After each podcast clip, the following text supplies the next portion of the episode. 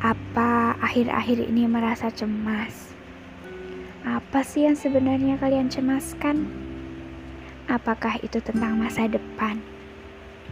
Apakah tentang pekerjaan? Atau mungkin tentang percintaan yang gini-gini aja? Sebetulnya, cemas itu perlu gak sih di pikiran kita?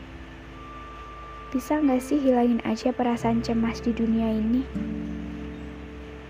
Supaya hidup agak damai dari segala macam rasa. Susah ya kalau hidup dipenuhi banyak macam rasa. Pengennya sih cuma punya rasa bahagia aja.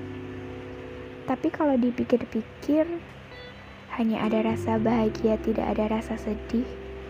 Apa bisa itu dikatakan bahagia? Entahlah, banyak sudut pandang yang membenarkan. Ada pula yang menolak mentah-mentah dengan adanya itu. Bukankah kita hidup tujuannya hanya merasakan semua rasa yang telah ada?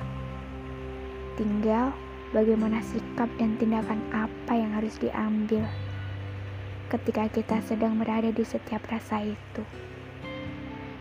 Jadi, kalian sedang merasakan apa?